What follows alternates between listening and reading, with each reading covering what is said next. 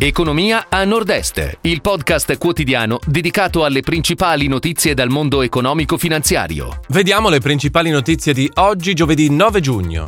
Amadori crescono i ricavi a 1,3 miliardi. 21 Invest prende il controllo di Energreen. Federazione Veneta BCC approva il bilancio 2021. BTS Biogas.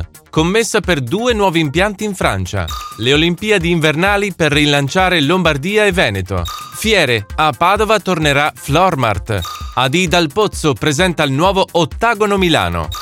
Amadori crescono i ricavi a 1,3 miliardi. Il gruppo alimentare di Cesena ha approvato i risultati relativi all'esercizio 2021. Il giro d'affari segna una crescita del 10,5% ed un ritorno ai livelli del 2019. L'utile netto si è attestato a 18,7 milioni. Nel 2021 il gruppo ha presentato al mercato importanti novità, come ad esempio l'entrata nel segmento della colazione e della merenda.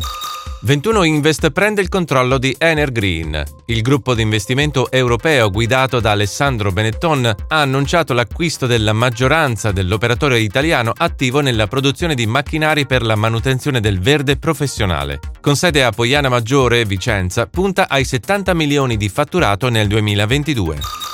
Federazione Veneta BCC approva il bilancio 2021. L'Assemblea dei soci ha inoltre eletto il nuovo CDA, che durerà in carica nei prossimi tre anni, e nominato Flavio Piva alla guida della federazione. Il totale attivo è cresciuto a 23,7 miliardi, con un aumento del 12% sul 2020. BTS Biogas, commessa per due nuovi impianti in Francia. La società veronese, specializzata nello sviluppo e nella costruzione di impianti biogas e biometano, ha ottenuto due commesse per altrettanti impianti biogas in Bretagna e nell'Alta Francia. Le Olimpiadi invernali per il rilancio di Lombardia e Veneto. Per i Giochi Olimpici Milano Cortina 2026 si stima un impatto economico di circa 4,3 miliardi di euro e 36.000 posti di lavoro per le due regioni.